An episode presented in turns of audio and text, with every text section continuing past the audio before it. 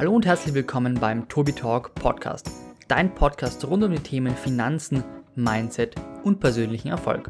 Ich freue mich sehr, dich begrüßen zu dürfen und wünsche dir eine wunderschöne Folge. Hallo und herzlich willkommen zu einem weiteren Video auf meinem Kanal. Mein Name ist Tobias und heute reden wir über meine drei größten Fehler an der Börse, die ich in meinen zwei Jahren, die ich jetzt eben hier aktiv bin, gemacht habe. Das sind jetzt vielleicht nicht die allerschlimmsten Fehler an sich, aber es sind drei Fehler, die es gilt zu vermeiden und ich hoffe, dass vor allem du dir ganz, ganz viel daraus mitnehmen kannst und diese Fehler nicht machst. Weil wenn man die schon mal nicht ja, macht, dann hat man wesentlich mehr gewonnen, als wenn man die auch noch selber tun muss. Also deswegen bringen solche Videos recht viel, weil man aus Fehlern von anderen Menschen lernen kann. Und das sagen auch immer Warren Buffett. Ich glaube, der hat gesagt, man wird erfolgreich, wenn man schafft, möglichst wenig Fehler zu machen. Und das sehe ich auf jeden Fall genauso. Übrigens habe ich mir einen Kaffee gemacht und wenn du keine Coffee Talks mehr verpassen möchtest, auch auf dem Zweitkanal nicht, die kommen jetzt immer mittwochs um 15 Uhr, dann gerne abonnieren und die Glocke aktivieren, denn ohne Glocke gibt es keine Erinnerung auf weitere Videos. Prost! Ich habe hier eine Liste mit den drei Fehlern und der erste ist ja doch schon gewichtig. Ich habe nämlich im Crash nicht ausreichend gekauft. Also im Crash März, April 2020 gab sogar zwei Tage, wo wir, ich glaube, minus 7 und einmal minus 12 Prozent Kursverlust an einem Tag hatten. Also wirklich gigantisch. Die beiden Tage waren sogar jetzt in den Top 20 oder Top 30 der schlimmsten Börsentage der Geschichte dabei. Also das soll schon einiges heißen. Und ich habe gekauft, ich habe zum Beispiel Kraft Heinz gekauft, AT&T, AO Smith und Striker, das waren meine großen Käufe. Außerdem habe ich meinen Sparplan doppelt durchlaufen lassen. Also es ist nicht so, dass ich nicht gekauft hätte, aber ich habe zu wenig gekauft. Ich hatte dann noch im Mai 10% Cash, auch über den Sommer noch, weil ich dachte, es geht schon nochmal runter. Ging es dann eben nicht. Und genau aus diesem Grund habe ich dann im August das gesamte Cash, also diese 10% in Aktien investiert. Also ich bin jetzt aktuell voll investiert. Hätte man früher machen können. Also ich hätte direkt bei diesen minus 12% Tagen einfach zugreifen sollen, wenn die Kanonen donnern. Hört sich immer so einfach an. Wenn die Kanonen donnern, kauft man. Das sagen immer viele die meisten machen es dann gar nicht, weil sie Angst haben. Also ich war jetzt niemand, der gesagt hat, die Welt wird irgendwie anders sein oder wir werden alle sterben und was auch immer da alles gab, sondern ich wusste, dass die Erholung vermutlich recht schnell kommen wird. Ich hätte aber mit einem zweiten Crash gerechnet, mit einem zweiten Dip nach unten, der nicht kam und deswegen hätte es Sinn gemacht, gleich alles zu investieren. Eben beim nächsten Mal mache ich es anders. Ich investiere sobald die Kurse zum ersten Mal am Boden sind, egal was danach passiert. Einfach das gesamte Geld, die gesamte Cashquote die ich mir zurechtgelegt habe. Was auch noch so ein kleiner Fehler war, ähm, war, dass ich Werte gekauft habe, die sowieso schon schlecht dastanden. Also AO Smith und Striker waren gut, das waren gute Käufe an sich, aber Kraft Heinz und AT&T hätte man vielleicht auch vermeiden können.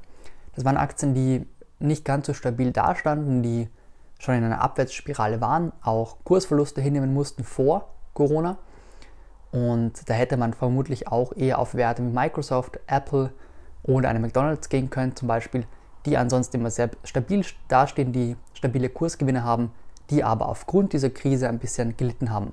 Aber Aktien zu kaufen, die sowieso schon unter Druck waren, war nicht die beste Idee.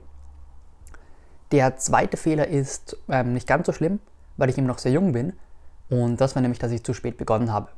Also ich habe mit 18,5 begonnen, das Thema Aktien für mich zu entdecken, habe begonnen, Bücher zu lesen, ein paar sind mir auch da hinten, Bodo Schäfer zum Beispiel und von Robert Kiyosaki habe ich was gelesen und viele, viele Bücher, wirklich ein Buch pro Woche, darüber habe ich auch schon ausführlich gesprochen.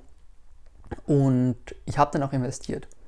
Ich habe nur sehr lange gebraucht, also ich habe wirklich ganz, ganz viel gelesen und habe dann auch irgendwann begonnen, mir ein Auslandsdepot bei der Comdirect zu öffnen. Das war, glaube ich, im Oktober 2018 und es hat dann bis in den Februar 2019 gedauert, ja, bis ich endlich dann mein Depot hatte. Oder war das? Ja doch, das war so. Also ich hatte wirklich ewig gedauert, bis ich dann mein Aktiendepot hatte, weil ich dieses Post-Ident-Verfahren nicht machen wollte. Ich wollte es einfach nicht machen. Ich wollte mich nicht vor die Kamera setzen und mit dieser Postdame sprechen. Ja, hat dann drei, vier Monate gedauert. Und dann hatte ich meine Sparpläne, habe die zwei Monate laufen lassen, das waren tesorierende ETFs, und musste sie dann pausieren bzw. verkaufen, weil die Versteuerung von tesorierenden ETFs in Österreich, weil man das ja selber machen muss bei Auslandsdepots, die Hölle ist. Also bitte keine ETFs bei Auslandsdepots kaufen. Ich habe aktuell meinen ETF auch bei Flatex, also flatex.at, habe ich auch einen Link in die Beschreibung gepackt. Wenn du ETFs kaufen möchtest als Österreicher, dann bitte bei einem österreichischen Broker. Und Aktiensparpläne muss man auch selber versteuern, aber damit habe ich mich dann abgefunden und habe dann auch investiert in seit August 2019 in Dividendenaktien. Da kommt auch der zweite Fehler dazu, denn ich habe zum Beispiel diese tesorierten ETFs mit 25 Euro im Monat durchlaufen lassen. Kann man sagen, ja, ist ja okay für den Anfang, aber ich hätte mir mehr leisten können. Und das habe ich dann auch. Ich habe im August schon auf 250 Euro gestellt, aber auch da hätte ich eben mehr machen können. Also gleich viel zu investieren war dann eben mein Gedanke, habe ich aber nur so halb gemacht. Und dann kam 2020 und da habe ich dann gesagt, du musst einmal das einen Monat schaffen, zumindest 800 Euro in Sparpläne zu investieren. Das habe ich dann gemacht ähm, im Februar 2020 zum ersten Mal, da kamen 800 Euro in Sparpläne und seither werden immer, immer wieder, jeden Monat jetzt bis Dezember 2020, auch im Januar 2020, wurden 800 Euro in Sparpläne investiert. Also das ist meine fixe Summe und es fühlt sich noch genauso an wie die 250 Euro. Also ich habe jetzt nicht das Gefühl, dass ich irgendwie weniger Geld zur Verfügung habe. Es hat sich nichts geändert, einfach weil man sich dran gewöhnt. Deswegen mehr investieren ist immer besser. Und Punkt Nummer drei, ich habe mich zu sehr von schnellen Renditen und Gewinnen blenden lassen. Also ich habe zu sehr darauf gesetzt, wirklich schnell viel Geld an der Börse zu verdienen und diesen langfristigen Aspekt, über den ich noch genug sprechen werde, vernachlässigt. Ich habe zum Beispiel im August 2020 meinen ersten Aktienkauf getätigt, also meinen ersten richtigen großen Einzelkauf, ansonsten waren es eben nur Sparpläne. Und da habe ich mir für 800 Euro, das war ungefähr die Hälfte, ein bisschen mehr sogar, meines Ferialjobs, ja ein bisschen mehr, habe ich in Imperial Brands Aktien gesteckt. Warum? Weil ich dachte, hohe Dividendenrendite, die war damals bei 8% oder so, 8,5%, dann niedriger Kurs und wenn der Kurs niedrig ist, muss er wieder steigen. Das war auch so ein Gehirngespinst, das ich mir in den Kopf gesetzt habe.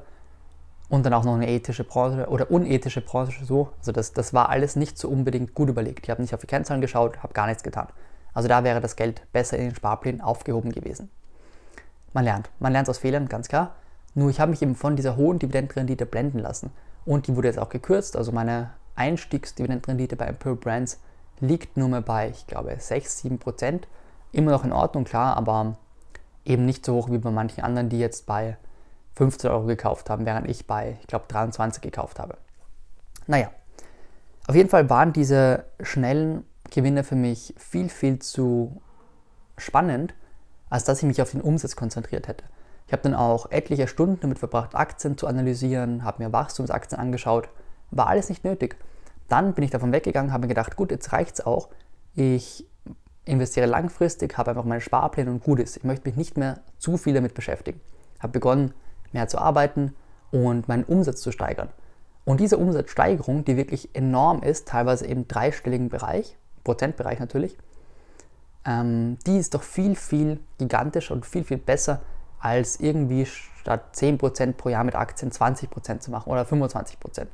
Da habe ich lieber jedes Jahr ein zweistelliges, dreistelliges Umsatzwachstum, bevor ich jetzt mehr Geld mit Aktien verdiene. Das war auch so mein Hintergedanke und seitdem sind Aktien eben nur mehr für mich so ein weiterer Einkommensstrom und langfristiger Vermögensaufbau, was ich auch genauso meine. Also ich investiere 30, 40, 50 Jahre und sage nicht jedes Jahr, ui, McDonald's hat da Probleme kurzfristig, wir sollten verkaufen oder, weiß ich nicht, Johnson Johnson hat jetzt ein neues Produkt, das läuft nicht gut ähm, die haben irgendwie eine Klage am Hals, jetzt schnell verkaufen, das ist komplett egal. Ich schaue mir einmal im Monat die Aktien an. Wenn das wirklich was Gravierendes ist, wie zum Beispiel Striker meldet Konkurs an, dann kann man sich überlegen. Aber wenn es mal ein, zwei Jahre nicht so rund läuft, dann ist das für mich komplett egal. Ich schaue da mal, wie es in zehn Jahren läuft. Ich kann es im Normalfall eh nicht verhindern. Das ist auch so ein weiterer Punkt, den ich gelernt habe. Bei wirklich, wirklich schwerwiegenden Sachen wie einer Konkursanmeldung kann ich es vorher vielleicht erahnen, aber ich kann in dem Moment, wo es passiert, sowieso nicht früh genug zu verkaufen, denn die Kurse sind dann meistens eh schon am Boden. Wenn man dann verkauft, steht man meistens relativ blöd da. Und das soll es auch gewesen sein. Das waren meine drei größten Aktienfehler bisweilen. Waren gar nicht so riesig, aber es sind trotzdem Fehler, die man vermeiden könnte, die du hoffentlich vermeidest oder schon vermieden hast. Und schreibe mir gerne in die Kommentare, was deine größten Fehler waren, ob du genau die gleichen Fehler wie ich gemacht hast. vor allem Österreich mit dem Auslandsdepot, kennen den einen oder anderen ähm, Gedanken, den ich hier geäußert habe.